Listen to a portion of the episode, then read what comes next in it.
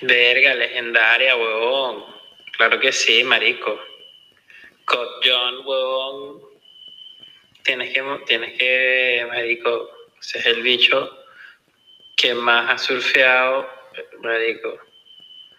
Que boleta su report, su report Venezuela, huevón, su report venezuela.com cuando era la guerra, te su report venezuela.com contra webreport.com.be que marico webreport.com.be era una pálida porque te ponían una música apenas te metías en la página web, maldita sea. Cambio, Juan, Juan Cortado respetaba un pelo más la vaina, no te ponía esa música palidosa.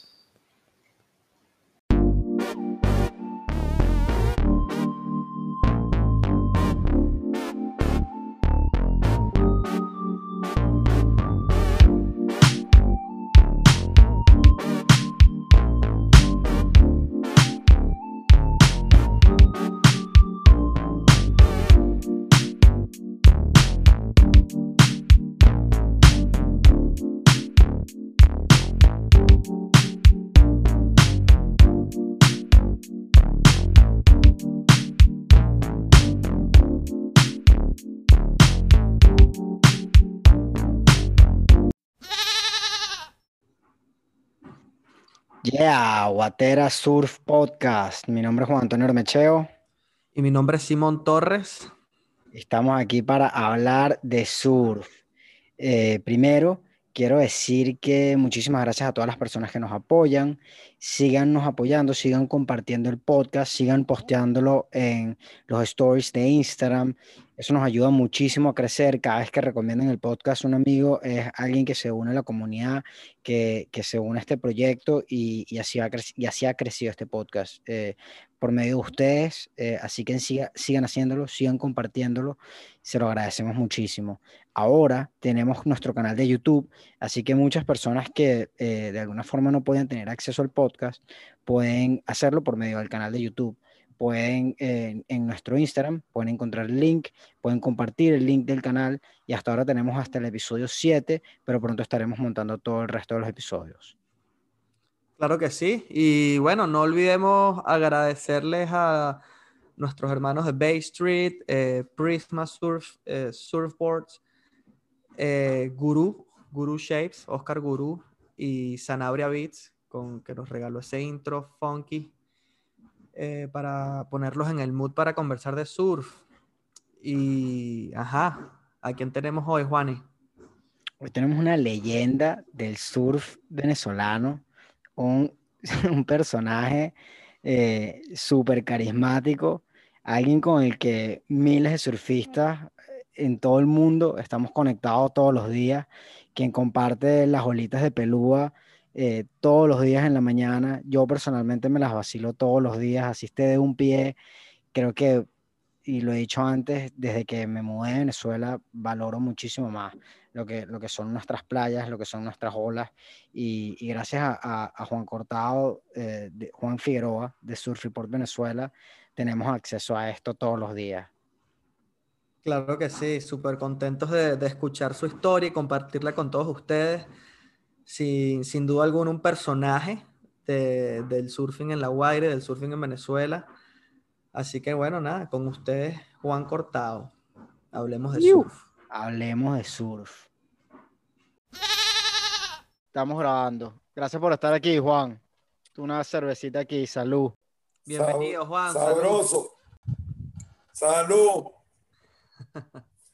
Háblanos, Juan. Cuéntanos cuéntanos dónde empezó todo, ¿Cuándo, ¿Cuándo, empezaste a surfear, dónde naciste, cuándo empezó esta gran pasión por el surf que has vivido por toda la vida y que nos has transmitido a miles de, de personas y surfistas que, que llamamos el litoral y que ahora vemos a Pelúa todos los días con ese, con ese amor que le tenemos y, y oye, con, con, con ese, o sea, eh, extrañándola muchísimo, ¿no? Eh, yo, yo, me vacilo todas las mañanas esas foticos del reporte, así esté chiquito, así esté de, de, un pie, de un pie y medio, eh, lo, lo, lo, las veo con, con mucho cariño, eh, con, hasta con un poco de tristeza de, de, de, extrañarlo, pero, pero la verdad es que quería empezar así el podcast porque creo que a muchos en todas partes del mundo nos alegras todas las mañanas con, con esas fotos y con ese report que nos trae muchos recuerdos. Gracias, gracias por la, por, como quien dice, por, por, por, por las palabras. Eh, todo comenzó, wow, mira, tenía yo 10 años, hace 51 años. Un hermano mayor que yo tengo eh, se apasionó por el surf en ese momento y me lo contagió a mí.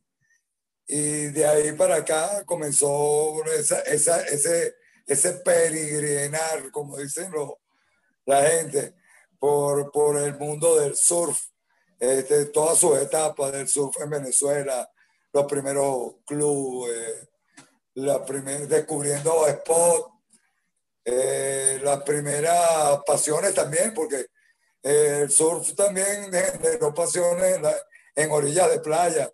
Recuerda que todo eso tiene, tiene mucho, mucho, mucho que ver con, con parte de, de, nuestra, de nuestra vida cotidiana. ¿Ok?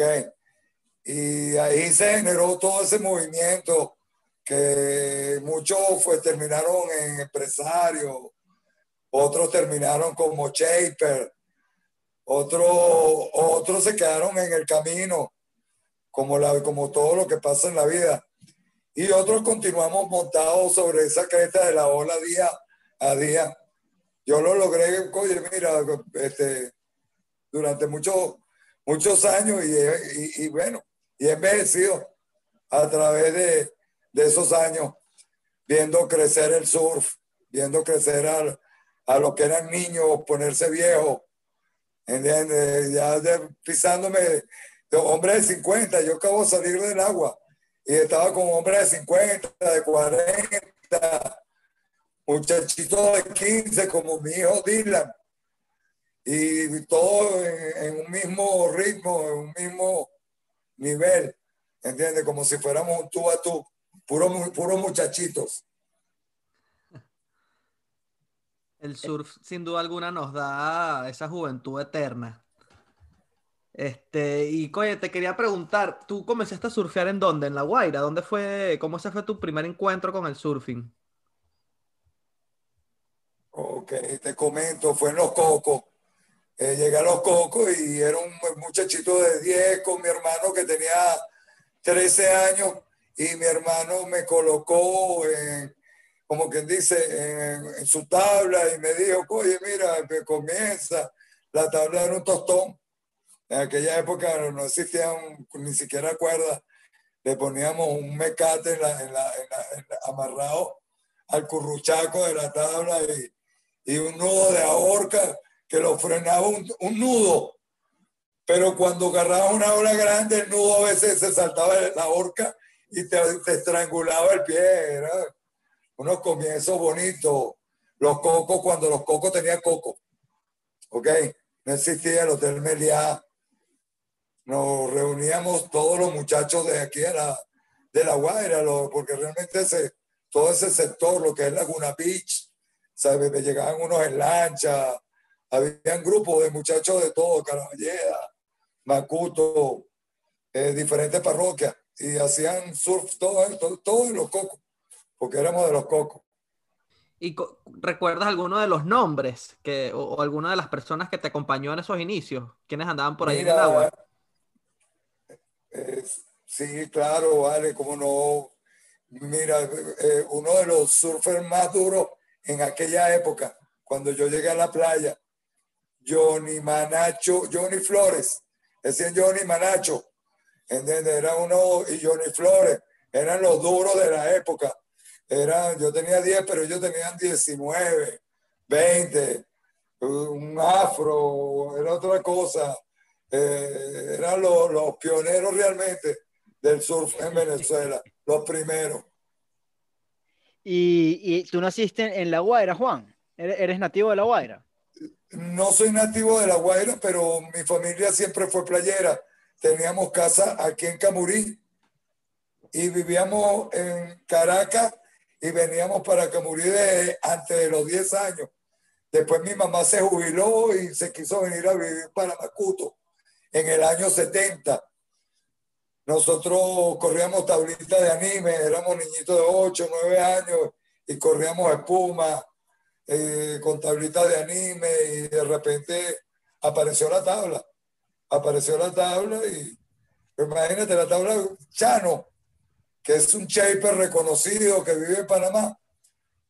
Llegamos a cargar la tabla entre él y yo, él por la punta y yo por la parte de atrás, por el tail, para montarnos un autobús para ir para los cocos. Eso te lo puede decir Chano. ¿Cómo me gustaría que estuviera en esta conversación? no, el, el, Chano ha salido ya en, en, diferentes episodios del podcast y sin duda lo, lo estaremos entrevistando pronto. Entonces, estabas en Macuto eh, y obviamente surfeabas los cocos, o sea, en ese momento que, que, empezaste a surfear ya vivías en Macuto, pues.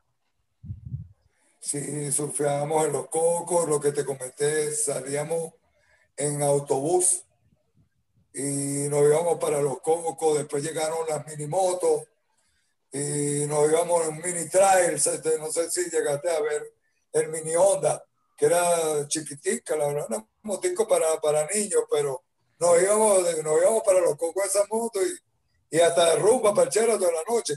Después a los 14, 15, a ver las gringas, como decíamos en aquella época, a ver las gringas, el, el chorcito, la franelita, tú sabes. Qué divertido. Y, y, entonces ahí en ese momento empezaste a surfear. Después, ¿cuál, cuál fue el, el, el, próximo paso así que tú hayas recordado que te pusiste como más serio con la cosa? ¿Llegaste a competir en algún momento? ¿Siempre fuiste free surfer? Eh, óyeme, eh, en aquella época eh, no, había, no había competencia. Estaban empezando las competencias. Me acuerdo que la primera competencia es realmente que podríamos decir como un nacional que reunía a todos los, los, los de la época. Eh, fue en el 76, 78, que, que justamente murió Johnny Manacho de un sábado para domingo, clasificado para las finales, se murió Johnny, Johnny, Johnny Manacho, Johnny Blanco, el hermano de Ramón Blanco, que era Macuto. Eran unos hermanos que todavía Ramón está por ahí, está todavía activo. Eh, eran unos hermanos surfistas y, y, bueno, eran la gente de la, de la época, del momento, los, los grandes, pues, cuando, cuando, cuando llegamos a la playa, eso que te decía, lo echamos para allá, vamos, eh, quitamos los grandes. Eh, eso te hacían, te hacían ese, ese, ese, como que dice, ese sacudón para que te, te, te fuera, porque era un niño, pero era un chamo.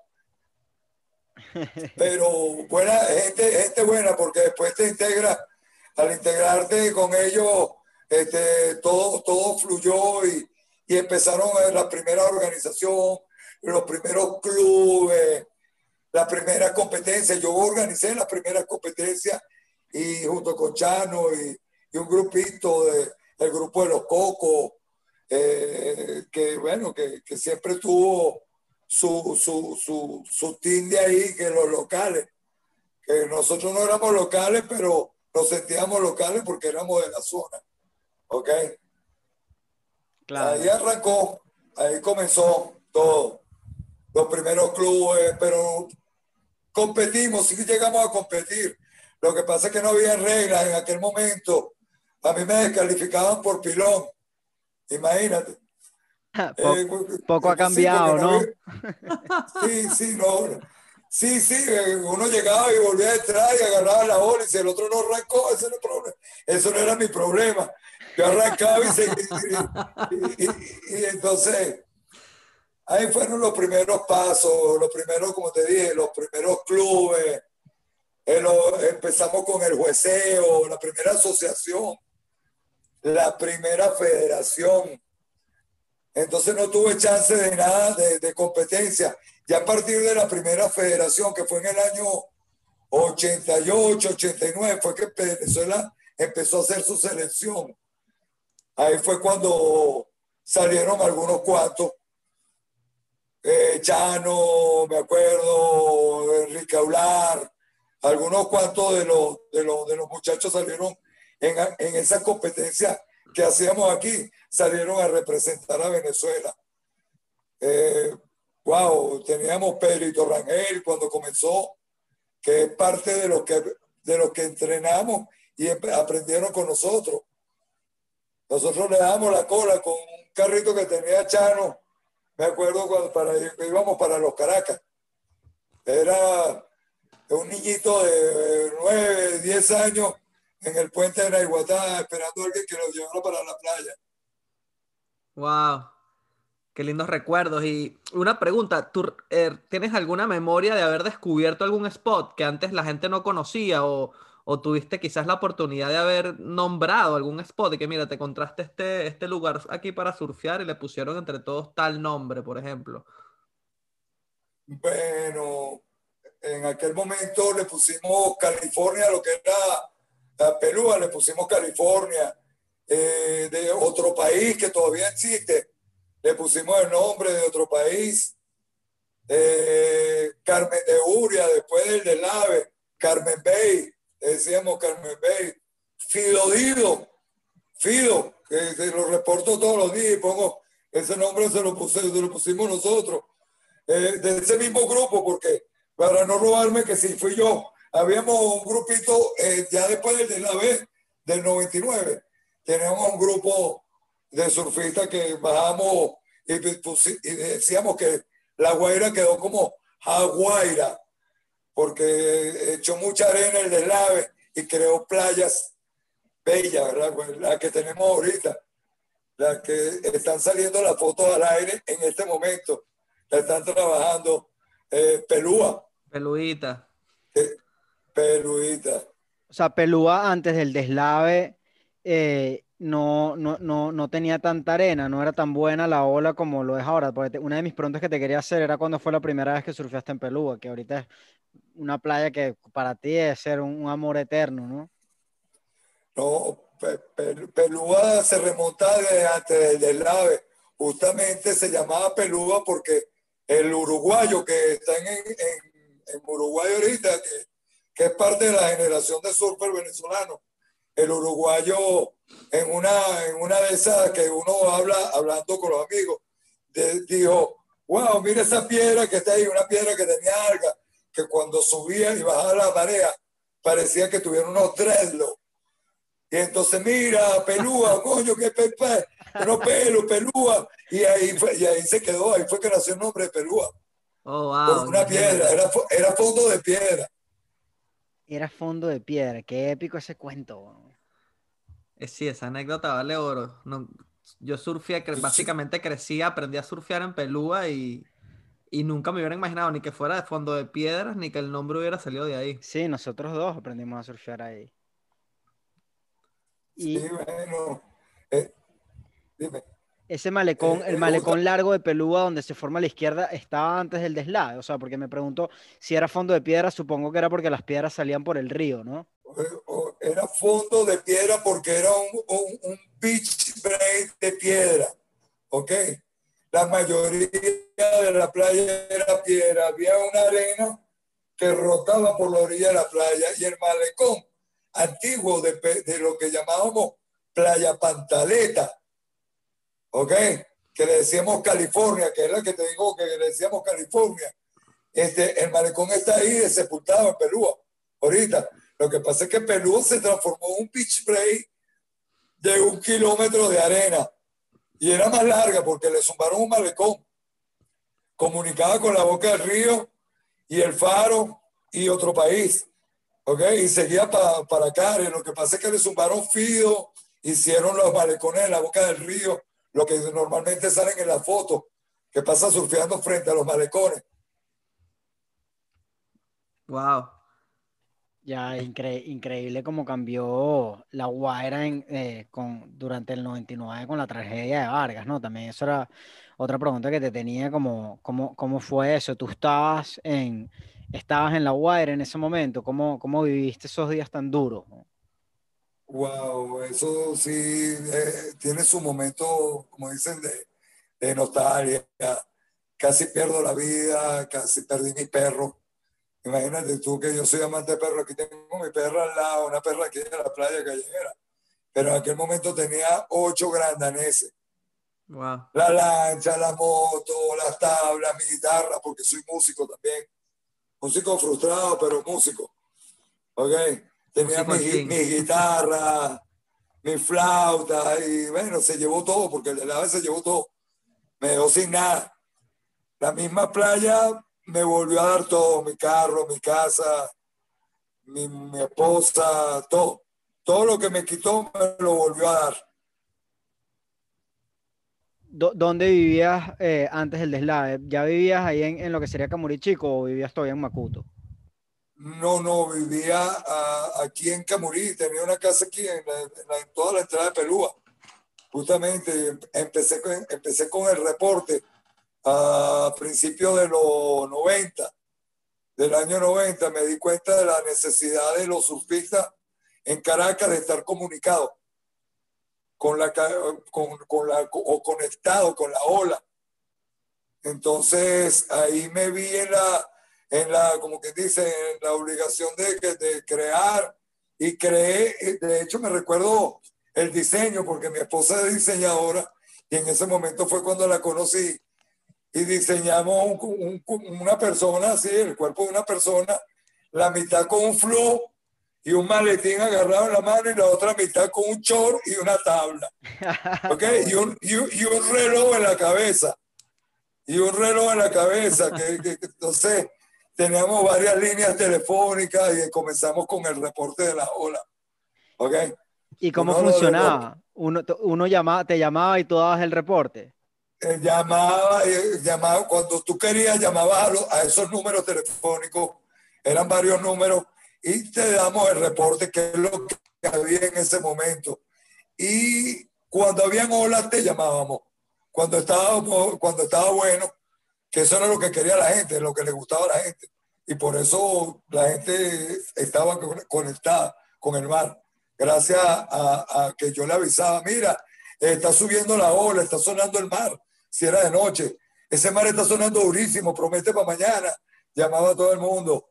Y entonces eh, eh, tuve esta pequeño problemita, inconveniente, porque los locales, los locales decían que yo traía el crown El a la playa. Sí, sí, o, o algunos, algunas críticas. Otros sacaban, chupaban el dedo gordo así. Y hacían, wow, ¿para dónde está el viento? Y tal, y me chalequeaban así con el reporte, porque tenía el reporte del tiempo. Si había viento, no había viento, la ola. Que cuando te veían, cuando Algunos te veían eso lo Ah, hacían cuando te veían por ahí en el pueblo en Iguatá, te chalequeaba la gente por ahí chupándose el dedo para ver cómo estaba el viento. Sí. Claro, claro, sabes, tú sabes, la, la forma de hacerte la crítica, hey, tal, y todavía se- ellos se siguen chupando el dedo. Yo estoy viviendo mi sueño, con una sonrisa que te lo juro, me acabo de salir de unos tubos, una ola muy buena. Y entonces, wow, este, increíble, increíble, 61 para 62. Qué bueno, sí, yo, yo cuando estabas hablando de lo que estaban gente de diferentes edades en el agua, eh, quería, quería hacer una anécdota rápida, que es que el surf es uno de estos deportes, de los pocos deportes que no- nos permite compartir a diferentes generaciones, diferentes edades, eh, un momento juntos eh, en el que todos somos iguales, ¿no? Eh, y, lo podemos disfrutar de igual forma, tú con tu hijo, incluso, o sea, para algunos pueden surfear con sus nietos y son tres generaciones en el agua eh, viviendo un- una experiencia que, que queda para toda la vida. Eso es, eso es correcto, amigo. Eso es correcto. La experiencia para toda la vida, pero más que todo, hacer la vida, de hacer la vida en lo, en lo que a ti te gusta. Entonces yo logré, yo logré ese, sueño, pues. Ok, conectarme con lo que a mí me gusta. Eh, de repente renuncié a, lo mejor a la, a la oficina, andar con un flu, una corbata y tener más dinero porque realmente podría ser, pero preferí ser un poquito más feliz que estar pendiente del dinero. Y soy feliz. Si yo me muriera mañana, ni Dios lo quiera, pero porque mañana va a estar bueno de paso. Promete que va a haber buena ola. Mañana va a estar si dos pudiera- piedras con fuerza. No, bueno, cerró bueno, cerró 3-4 y con sorpresita. Cerró muy bueno. No, sí, eh, se nota, Juan, se nota que, que estás feliz, que, está- que has hecho lo que has querido y lo que te gusta por años y, y creo que eso es algo admirable, ¿no? Que, que, que sin duda es un mensaje aquí que dejamos a los que nos escuchan, que, que persigan sus sueños y que, y que busquen la felicidad, sea lo que sea que signifique para cada quien, ¿no? Sin duda alguna. Claro, creo- es, es así. Y Juan, te quería preguntar, este, ¿cuándo pasó, cuándo comenzaste con la página? ¿Cuándo se, se creó la página de Surf Report Venezuela? Que bueno, que fue la página que, que muchos eh, crecimos chequeando todas las mañanas a ver si, si Peludo estaba arrojando algo que, que valiera la pena bajar a surfear, ¿no? O sea, ¿cuándo pasó de, de- de ser la línea telefónica a, a la página web? ¿Cuándo viste? Por eso es una movida bastante innovadora, la verdad. Eh, o sea, especialmente en la época en la que el Internet estaba arrancando, eh, las personas no entendían bien cómo funcionaba el Internet y creo que eso habla de, lo visionario que fuiste, de, picar adelante y, y- y de alguna forma eh, conectar a los surfistas que, ya lo estabas haciendo por teléfono por otro, por otro medio. Sí, bueno, este, después del deslave del 99 se, se cayeron todas las conexiones aquí en La Guaira, pero arrancó internet. Recuérdate que La Guaira quedó toda destrozada por el deslave. No había luz, no había agua, no había ah, señal telefónica. Y entonces Digital llegó a, a- como se comenzó con una, una red tele- telefónica a regalar unos teléfonos, estaba entrando digital en Venezuela, y empezó a regalarle telefonitos de estos, los tapamarillas que decimos nosotros, los chiquiticos, los tostoncitos. Empezó a regalárselos al pueblo para que la gente estuviera conectada. El negocio de digital era la tarjeta, no, el- aparatico plástico con, los- con- con- los transmisores, sino que la gente compraba cada ratico una tarjeta y rapaba y, gastaba saldo. Pues. Este, al comenzar la señal telefónica celular, arrancó el internet y yo arranqué nuevamente. Yo me vine para mi pueblo, me dejó sin nada y yo me volví a regresar aquí. Excavé, nos reconstruimos y arrancamos con el internet en ese momento fuimos, como quien dice, ¿verdad?, innovadores. Eh, arrancamos con buen pie. Pero como siempre, cuando arrancas con buen pie, te sale una competencia que te, te tiene, te empuja a hacerlo mejor. ¿Ok? Lo que pasa es que la competencia era, era, no, era, no era, como dicen, era sincera, no era buena. La competencia te clonaba lo que llamamos clones en aquel momento, te clonaba la foto, te clonaba el reporte, y entonces tú, tú me tenías loco, pues. Yo decía, wow, es que esta gente me copia, me copia, y me tenían loco. Pero, pero sin embargo, los anunciantes se vinieron conmigo. Los anunciantes arrancaron conmigo y bueno, y los patrocinantes, todo eso de lo cual todavía, gracias a Dios y gracias a eso, hemos todavía sobrevivido aquí en Venezuela.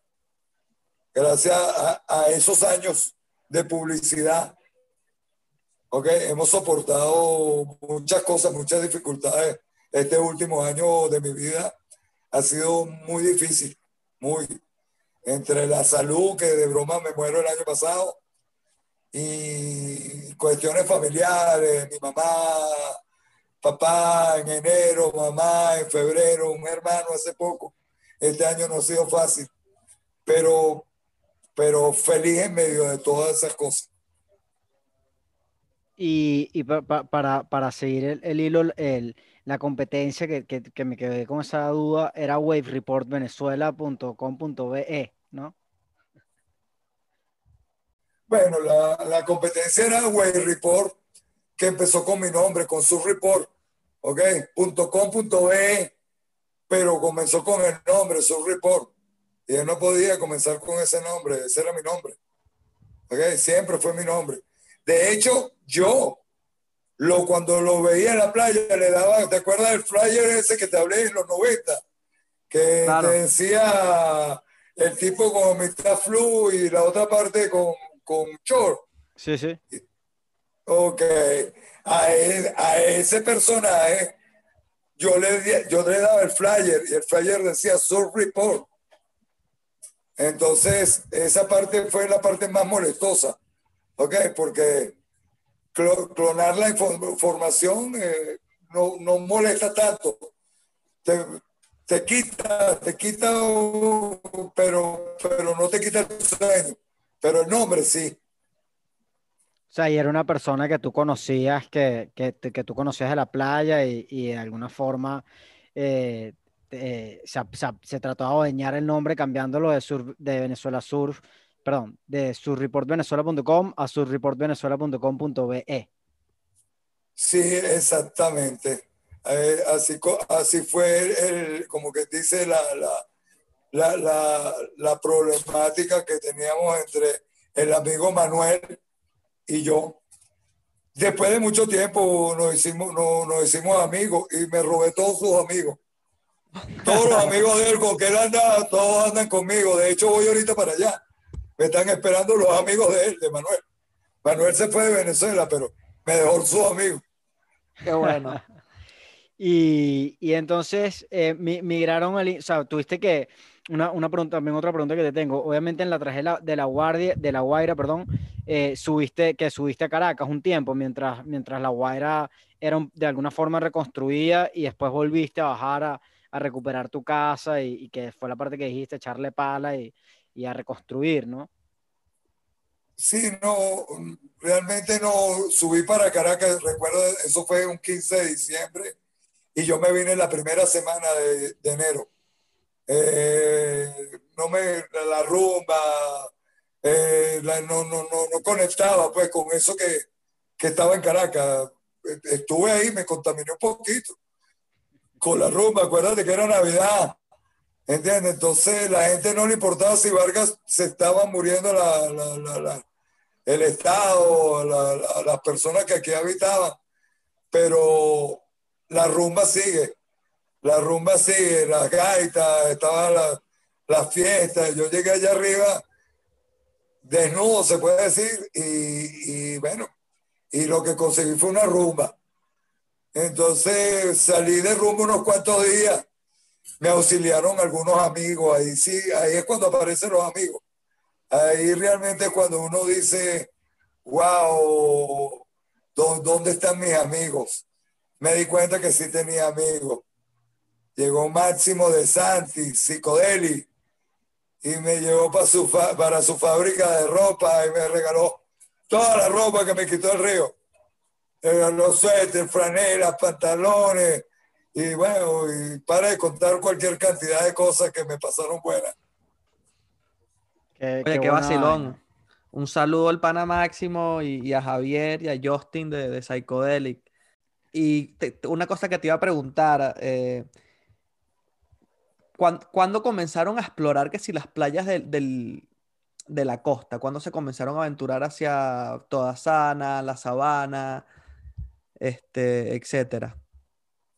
Mira, este, en aquella época somos, pues, como que dice, pioneros de Cuyagua, pioneros de, de, de, de, muchos spots. Eh, de Cumboto, de Macuro, de cualquier cantidad de Playa Parguito. Eh, metimos un autobús Mercedes-Benz, en aquella época éramos unos niños. Teníamos 16, 17, 17 años y alquilamos un autobús entre Juan Pimentel, Chano, Agustín Cabrera, Carlos Hernández. Eh, fuimos un grupo de surfistas y nos fuimos en autobús para Playa Parguito y lo metimos hasta la arena, un autobús de esos alquilado completo. Nos fuimos y, que, y era como el- el hotel de nosotros hasta Playa Parguito, fuimos a parar. Y la costa, bueno, eh, todos esos spots de la costa, la sabana, Playa Larga, La Boca del Río, de Playa Larga, Urama. Wow, cuántos spots buenos tiene la costa. Pare de contar. ¿Y cuándo, en qué año más o menos fueron las primeras veces que, que, te aventuraste para allá, para Toasana? ¿Cómo era esa carretera? ¿Era, era de tierra el, tramo de, desde los Caracas para Río? ¿Ya estaba faltado? Mm, bueno, te comento. Apenas tuvo, apenas empieza la carretera de tierra en los Caracas. Viene una fila que, de, monta de montañas y orilleras con barranco de un lado, que cuando llovía, eso se ponía wow, había que rusticar, había que saber manejar rústico. No todo el mundo se metía para allá. Era difícil llegar a los pueblos de la costa. Los ríos, había que atravesar los ríos. Me acuerdo, yo no sé si llegaste a conocer los buggy. yo me recuerdo que tuvimos un buggy y nos metimos en el río y pum, y se apagó y se lo empezó a llevar y nos tiramos nadando y lo amarramos del rollbar y lo amarramos a una mata para que no se lo llevara para la playa. Wow, muchos anécdotas buenos de aquella época. ¿Y qué año era esto? ¿Qué año, qué año tú dirías que... Mira, en, ¿En qué año faltaron la camioneta, el, el, la carretera, perdón? Es el, el, dato que estoy buscando. Eh, la, la, carretera la faltaron después del año 2000. Oh, ok después del año 2000, porque antes de eso lo que hicieron fue un pedazo de, de cemento, lo que llamaban la bajada del Mamonal, la que baja hacia, hacia justamente al primer pueblo, no quebrada seca, no quebrada seca, sino eh, toda sana. Eh, había una, una, zona que le decían el Mamonal, que es donde la gente chocaba y los carros patinaban. Si tú frenabas, te ibas por la bajada y tenía barrancos. Entonces, esa fue una de las primeras partes que asfaltaron, o mejor dicho, pusieron en concreto, porque le metieron fue concreto a unos pedazos. antes, antes del 2000, antes del 2000 y después del 2000 fue que le, le, hicieron la carretera. Pero este, toda esa carretera, como dice por ahí, necesita mantenimiento. Sí. Sí, no, bueno, y ahorita que lo pienso, en verdad, yo, yo recuerdo esa carretera en buen estado, eh, por, lo, por lo que tiene sentido que haya sido como por el 2000, porque esa carretera se veía relativamente nueva, ¿no? Cuando nosotros nos estamos aventurando ahí, que era a mediados del 2000. Eh, así mismo fue porque fue realmente con, con, en estos 20 años, que no quiero darle nombre, pero en estos 20 años que se han ido los venezolanos yendo del país, este, fueron en estos 20 años que le hicieron la carretera a, a la gente de la costa. ¿okay? algo que era muy merecido de, de todos esos pueblos. Sí, no, aparte... la costa sin duda alguna es un lugar mágico. Yo la mitad del tiempo que surfé en Venezuela lo, lo, lo pasaba surfeando en la costa, como te comenté eh, acompañado de José Luis, que, nos mentorió a mí y a, otro par de panas que, que nos las pasamos ahí surfeando en Playa Larga, Toda Sana, Urama. Son los mismos spots, fíjate que son los mismos spots, ¿ok? De hecho, este, entre, oye, no, no te hablo de la costa, pero te voy a hablar de Cuyagua entre Cuyagua y Bahía Cata había una playa que nosotros surfeamos, que nos íbamos remando. Se llamaba Juan Andrés, la playa. Le pusimos el nombre de Juan Andrés. Y wow, era una playita especial, así como Chuao y Choroní, wow, esos son tremendos spots de, de, surf. ¿Quién era Juan Andrés? No, en la playa, el nombre de la playa. No había ningún pana por ahí que se llamaba Juan Andrés. No, no, no, era simplemente le pusimos ese nombre, o ya lo tenía, los pescadores le decían así, Juan Andrés, los mismos pescadores de la zona de Cuyagua. Eh, eso queda después de Yajure, detrás de Yajure. Oh, ¿Y remaban del lado de Cuyagua o del lado de Cata? No, hacia Cata, yendo hacia Cata. O sea, pero... que están los, eh, Cuyagua tiene dos puntas, los Chuzos y Yajure. ¿Ok? Ya, los chuzos es el que está en la boca del río. ¿Ok? La punta. Y, Claro. la, y Yajure es la, la, la piedra con el mirador. Claro, pero, pero esa era mi pregunta, si, si remaban desde el Yajure, desde Cuyagua a, a- a Juan Andrés o desde Cata o desde Catica, sería desde Cata a Juan Andrés. No, remamos de, de Cuyagua a Juan Andrés y nos regresamos remando. Qué, qué épico, qué historia. épico. Era, eh, óyeme, también lo hacíamos, es que lo podías hacer por todos lados, porque eh, todas, esas, todas esas playas de ahí de la zona son buenas, son muy buenas. Es como eh, la parte oeste de aquí del litoral central. Puerto Carayaca, Puerto Cruz, Puerto, Puerto Colombia, Puerto Viejo, aquí en Catialamar, La Salina.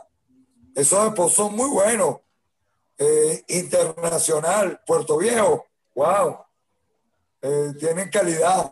Lo que pasa es que mucha gente no lo conoce, Marina Grande. Sí, Marina Grande, yo, sie- yo siempre hablo de Marina Grande en el podcast, era una de mis olas preferidas, la, izquierda ahí que le llaman Pelúa. Eh, te- te- otra pregunta que te tengo, Juan, háblanos de sueles épicos, así que tú recuerdes, especialmente tantos años viviendo ahí en Camurí, viviendo en Pelúa, surfeando, viendo cómo cambió la costa, viendo cantidad de, de huracanes y tormentas pasar. ¿Qué, cuáles para ti han sido así tormentas y, y sueles épicos que de repente puedas recordar que, que te marcaron de alguna forma? Mira, wow, hace ratico cuando estábamos ese grupo de que te comenté en el agua, que estábamos surfeando y salimos, eh, nos pusimos a hablar ahí en la, en la piscina abajo, eh, nos encontramos en la ducha y bañándonos ahí en la piscina, lavando las tablas, ahorita y habíamos como ocho surfistas, hay surfistas, y estábamos ahí todos hablando de, de días épicos, el huracán Iván 2005, ¿ok? Eh, el huracán Lenny, que fue el único huracán en, la historia de los huracanes, zurdo. Todos los huracanes normalmente vienen de del arco de la Antilla hacia acá, de este a oeste. Ese vino al revés. Ese vino de, de- Colombia hacia acá, hacia Falcón. Y la ola barría hacia los Caracas. De hecho, no valía la pena. Ese, ese fue tan grande y tan bueno que no valía la pena, cuando corrías la ola, no valía la pena regresarte remando, te venías caminando. Te salía te- en la salida del pueblo, te salía en la ola ya y te venías por todo el pueblo caminando, pelúa, como decir, pelúa completo, y te volvías a montar en el malecón, esperabas que el mar te diera tu, su entrada, su espacio, y entrabas y te volvías a colocar y volvías a agarrar la ola, y la ola, bueno, kilométrica, uno de los sueles más. Eh, mira, este, ya te eso cualquier cantidad de huracanes, bueno, el huracán Gloria, wow, por ahí hay una foto de un, del huracán, wow, que son tantos huracanes, en aquella época son casi 51 años de huracanes y, y de sueles épicos, entonces, pero hay muchos marcados, Lenny, Iván, ahí entre esos te estoy diciendo bastante. Sí, yo recuerdo, recuerdo al huracán Iván con mucho cariño. De hecho, tengo una fotico por acá en el celular. Quiero estar seguro si es el, el Iván. Creo que era. Ah, no, Igor, en el 2010. ¿Te recuerdas de ese? Fue un suel que duró como 10 días, eh, una semana de Ah. olas con un periodo altísimo. Claro, claro que me recuerdo, eso es cierto. Y mira, eh, este, ah, eh, pasó hasta el huracán Mitch. Me acuerdo, ¿Te acuerdas de Baywatch? El huracán Mitch. Eh, sí, eh, le, acuerdo que le ponían los nombres que se le ocurren a esos locos allá en Estados Unidos. Entonces, este, el huracán Mitch. Mira, cual- cualquier cantidad de nombres de huracanes, bueno, te lo digo porque, wow, si algo nos azota a nosotros son los huracanes cuando pega Hugo. Wow, eh, el huracán Hugo en el 86. Eso, está- eso fue grande, eso fue con esteroides, eso tenía eso había como, ¿qué? 16, 14 pies, 18 pies. Eso estaba grande. Eso era, era fuerte, no era fácil. Era fácil. y, y, tú piensas que de todos estos huracanes, el más grande, el, el, el, que más desafió fue el Iván, ¿no? No, bueno, han entrado unos más grandes. Mira, hubo, eh, ya te voy a decir el, nombre, el, el, huracán Tomás, y eso fue imposible correrlo, eso se, se sobregiró. Ninguna playa funcionaba, fue un huracán que entró con una ola tan grande, choppy y encorrientada que nada servía, nada servía el huracán Tomás. Lo corrimos, pero era, era demasiado, demasiada agua. No había spot aquí en Venezuela en ese momento que aguantara. El único que aguantó un poquito fue otro país, que es la única playa aquí en Venezuela que realmente aguanta tamaño cuando entran, cuando entran olas grandes. Sí, eh, es así, otro país es una playa especial cuando entran esos huracanes. Yo me, de hecho, tengo un buen recuerdo de surfear contigo un día que estaba pasado de vuelta y estábamos surfeando otro país, pero pegado al, al, malecón con Playa de Ángel, eh, que las olas reventaban del malecón de izquierda y, y, y estaba súper épico. Ok, son muchos huracanes, son de wow. Fíjate que esta temporada huracanes han entrado, no han entrado mucho al Caribe, pero se han quedado en el Atlántico mandando olas. Si aquí está, si aquí está cayendo bueno, Puerto Rico está explotado. Sin duda. Y bueno, y, mucha cantidad de huracanes reportados por Surf y por Venezuela. Cantidad, ¿no? Juan, tu playa favorita, tu ola favorita en Venezuela. Cantidad. Wow. Yo creo que, mira, mi ola favorita Pelúa, porque Pelúa es una ola que, que te da nivel para correr afuera. ¿Ok? Care, los Caracas son Point Break. Entonces los Point Break tienen su, tienen su, como que dice, también tienen su sabor. Pero Pelúa te da nivel. ¿Ok? Es como hermosa en Costa Rica. Eh, qué sé yo, eh, esos beach break así de eh, Puerto Escondido, pero chiquitico.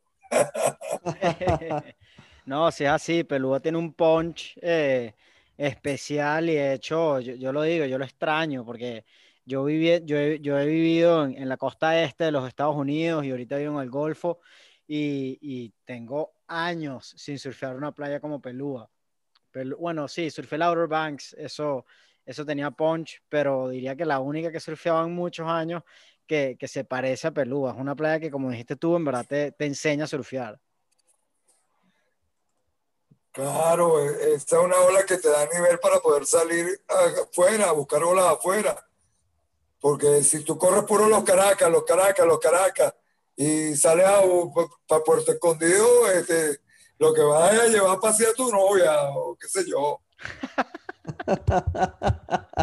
La tabla. Y, mira, Juan, y ahorita volví, ahorita que, que, bueno, después de esta situación tan dura que, que, hemos vivido a nivel mundial con el COVID y en Venezuela especialmente, que, que han, han, sido tan radicales y que han eh, de alguna forma, le han dado tan duro al surf que no han dejado a la gente bajar a la playa, más con los policías extorsionando y todo este problema que ha habido. Ya por fin pudiste abrir la escuela, ¿no?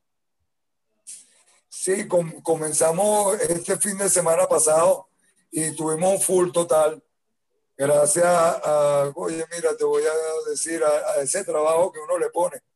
Porque cuando tú estás enseñando algo que te gusta, yo estoy enseñando a surfear con una tabla metida en el agua, montado en la ola. Entonces, ¿qué te puedo decir? Este, eh, le transmito esa alegría a los de, a los de 9, 8, 7 y a los de 40, 50, 60. Tengo alumnos hasta de 60 años, de 50, de 40, que me están viniendo y se están comprando tablas, señora. No te imaginas, ahorita tengo un grupo de doctoras. Señora, oh, pero no, no, no es que se paran. Solamente que tú lo colocas en ese, como tú dices, en, ese pico y la lances y le dices, tranquila, córrela. Y, si quieres no te pares, llega hasta allá hasta el final. Y, bueno, tienes que verle la expresión con que se te regresan esas personas, esos niños, a todo. El que, el que tú, el que se monta en una tabla, queda marcado. Tú sabes que eso es así. ¿Cuántos años tienes dando clases, Juan? Mira, somos la primera escuela de Venezuela. Tengo alrededor de 30 años dando clases. Wow. Increíble. 30 años. ¿Y dando el reporte? También como 27, porque dando clases, daba clases antes de montar el reporte. Eh, yo lo hacía como quien dice por, por, por diversión. Realmente nunca lo hice por dinero, ahora lo hago por dinero. Pero mis inicios fueron por diversión. Enseñaba a mis amigos, enseñaba a mis novias, enseñaba a, los chamos del pueblo. Estábamos organizando los primeros clubes. Lo que te dije, el, eh, el Surf Report fue un club de surf que comenzó aquí en Camurí que como tuve problemas con las federaciones, porque las federaciones siempre se montaron uh, no con pendientes de ayudar al surf, sino de, de, sacarle real dinero al surf. De hecho, no hay nada, tú no, ni una, ni una placita, ni un rancho con un techo de zinc que diga, este es Venezuela Surf Club o el Club de Surf, no hay nada. ¿Ok? Y entonces eso lo critiqué yo mucho en su momento cuando empezaron a darle dinero al surf, a sacarle dinero. Y entonces yo hice mi propio club en mi casa, aquí en Camurí, en Playa, Playa Pantalete, Pelúa. Y, y la federación empezó a luchar en contra de mí, porque yo tenía el mejor club y en el club mío se vino Pedrito Rangel y se vinieron todos los muchachos de aquel momento y tenía los niñitos y hacía competencia y me patrocinaba las competencias. Yo no, yo decía nada más para los muchachos del pueblo, para los muchachos de aquí del pueblo. Entonces le traía reloj de freestyle, eh, zapatos riff, le daba buenos premios. Eh, a, cada uno le daba relojes, le daba zapatos, franela, chores. Eh, no te imaginas los patrocinios en esos momentos. Y, y, y la federación empezó a luchar en contra de mi club. Y bueno, este, como siempre, eh, actualmente no sé, yo estoy vetado porque como yo no me le pongo a la orden, me quieren llevar, ¿tú sabes a qué nivel? A, a que asentarme con, con un juez de, de, un muchacho que se está iniciando en el deporte, que quiere meterse en el sistema de federación o de asociación a una persona que, que, es pionero de los jueces, que es pionero, que es pionero de, de, la asociación, de la federación. Entonces me quieren poner a que me firme mi, mi como quien dice, mi, mi permiso para la escuela. Alguien que yo lo vi cuando era un niño y, y, y, y no era sino un bodyboard y le pasaba la mano por la cabeza y entonces, coño, ahora ese bodyboard es el que me tiene que autorizar a mí si yo puedo, o sea, me dice, no, es que yo fui para el Australian Surf Institute. Y yo le dije, no, ¿por qué fuiste tan lejos a aprender a surfear? Hubiera venido porque yo te enseño, gratis. Pero este, pero este, este individuo, eh, lo, que, lo que te, te quiere dar un permiso es para qué? Para que tú puedas ser juez de la federación o para que, para que para parte de la Federación de Surf? Bueno, para ser juez, para funcionar como escuela de surf, para cualquier cosa que yo quiera. O sea, no te quiere, no te quiere certificar como, como certificada por la, por la Federación de Surf Venezolana, por, por eh, de, como escuela de surf. Sí, óyeme, ellos más bien me deberían emitir, digo yo, en mi pensar, yo me les pongo a la orden, ellos saben quién soy yo, ellos deberían de, deberían de, como quien dice, de emitirme eh, mi, mi, mi, mi papel es sin estar, sin estar tramitando mucho, mucho, muchas cosas, ni tampoco sentándome a- con, con, con- Yo me puedo sentar con un muchacho, pero no para que un muchacho me venga a decir que cómo es la cosa en el agua, cómo dar clases. Eh, yo tengo mi, mi sistema. De hecho, mi sistema eh, siempre ha sido, tú no puedes aprender en la espuma. Si tú me conoces como, como yo enseño a surfear eh, en la escuela, sabes que yo no trabajo en espuma, yo trabajo en ola. Lo he visto. ¿ok? En, en la ola, a mí me gusta la ola. Eso de montar a la gente en la espuma. eh, yo tengo otro sistema totalmente diferente. A mí no me gusta la espuma. Yo prefiero que tú te caigas en la ola y arranques en la ola como debe de ser y no en una espuma. En la espuma no, no, no, no sientes la ola. La espuma es algo que, que es complementario del surf, pero no es para aprender a surfear. Yo creo que, yo creo que estos se siguen chupando el dedo como los que te, como los que estaban tratando todavía de, de, de para dónde va el viento. Algo así, algo así, porque realmente, realmente esta gente no, no, no sé, bueno, no sé cómo, cómo, cómo trabajan, pero, pero yo me puedo sentar con ellos. Lo único que no, no me gusta la política, no me presto para, para política. Yo tengo un trabajo, tengo sombra propia. Entonces, eh, no me necesito me escudar ni meter bajo la sombra de la federación. Mira, ay, él está federado o él está asociado. No. Mi socio es el surf, la tabla y la playa.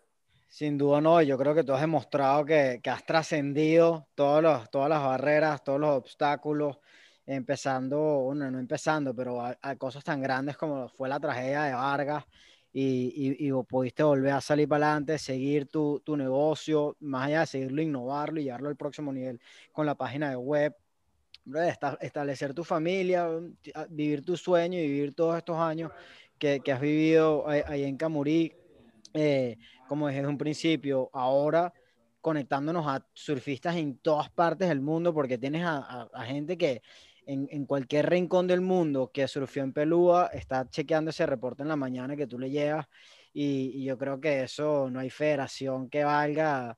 Tú podemos aquí en el podcast abrir el, la sala de, del, ¿cómo se dice? El, el- la sala de la fama, el, el Hall of Fame del surf venezolano y, y, y te estrenamos ahí como, como el primero porque te lo mereces, Juan.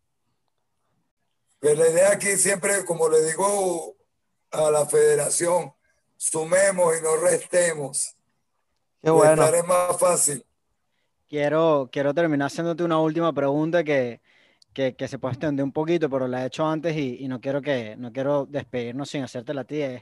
Que despidas el podcast diciendo qué es el surf Ok. para ti y, y, y, y- de alguna forma, eh, que, o sea, cómo lo has utilizado para una herramienta para ir eh, eh, sobrepasando todos estos obstáculos y, y, y haciendo de tu vida. Pero, pero antes de eso, Juan, este, yo tenía una, antes de que cerraras el podcast con esa conclusión, yo te quería preguntar de dónde viene el nombre Juan Cortado. Coño, no nos podíamos ir sin esa pregunta. Bueno, la vamos a dejar para cerrar. Pero la, la- la pregunta que me hizo Juan con respecto a, a toda la constancia que le, que le he dado al surf. El surf para mí es, wow, mira, familia, playa. Mi esposa la conocí aquí en la playa. Eh, el surf no tiene color de piel no tiene religión, el surf no tiene, no tiene, no tiene, no tiene nada que te divida, ni te separe, ni te quite. Más bien el surf te da vida, es vida, es naturaleza, es pasión, es amor, es comprensión. Es también como quien dice, eh, la, la, la, la, herramienta que todos deberíamos de tener para, para, para hacer de ello o de su cada vida, de cada quien, algo más bonito, más humano, con más sentido, ¿entiendes? Porque el surf no solamente es el deporte como, como tal, como el olímpico, no, es como cuando tú ves una cloaca que cae al mar, te duele. Cuando tú ves los que la maltratan y la ensucian y los que vienen y, y, y, y destruyen y rompen y cortan y eh, eh, eh, eso lo sientes. Ver esa montaña, esa cordillera verde, para mí es una pasión. Ahorita le dije, justamente, mira, para que tú, tú, tú la pregunta que tú me hiciste, abracé a mi hijo, está la luna llena, teníamos la luna reflejada en el agua, afuera en la orilla, con la ola que está reventando, está reventando una ola muy, muy, muy buena. Ahorita ya están una foto, yo creo que están en el aire, para que más o menos tengan una idea de, lo que, de cómo cerró eh, eh, eh, la playa. Y, y abrazando a mi hijo, viendo la luna, le dije, hijo, te vas a recordar de este momento toda tu vida. La luna reflejada en el mar y en la ola así, el, el canal plateado hacia la orilla, hacia la arena el cielo lleno de estrellas. Así es, eso fue el cierre. Espectacular, con ola. Y le dije, vas a recordarlo toda tu vida. Porque ya yo estoy viejo y uno no sabe hasta cuándo está aquí, pero, pero él está comenzando su vida. Y el Juan Cortado, y el Juan Cortado es porque, wow, mira, siempre que estábamos en, en una fiesta o que íbamos en moto el que cogía piso era yo. El que, que, que mira, lanzaron un botellazo, pues, pues, Juan Cortado, pácate allá el botellazo aterrizar en mi cabeza. Siempre, siempre el accidentado, siempre, siempre la tabla, me, me, metí la tabla por todos lados, tengo puntos por todo el cuerpo. Los dientes me los volé con la tabla. Lo del conejito, lo de aquí adelante, me los volé con la tabla. Este, wow, son tantas, tantas cortadas que tiene cortado, que por eso fue que me pusieron Juan Cortado. Maná, Juan, gracias, gracias por estar aquí y te mandamos, te deseamos todo el éxito del mundo. Gracias, una anécdota más. Antes de Juan Cortado me decían Juan Bululú. Si tú le preguntas a Chano Bululú, eh, eh, te va a decir Juan Figueroa, que soy yo, porque siempre que había un bululú de gente, yo estaba metido, yo una, una, un rumbo, una, estaba yo metido. Entonces me decían Juan Bululú. A mi comienzo, a los 18, 19. Después con el tiempo me, fueron apareciendo la cortada. Y todo el mundo, bueno, Juan Cortado, Juan Cortado, Juan Cortado, Juan Cortado. Excelente, gracias, gracias por. Gracias por la entrevista, muchachos, bendiciones y verdad que sí, eh, mándame la información. Seguro que sí, un abrazo grande. Hablemos de surf.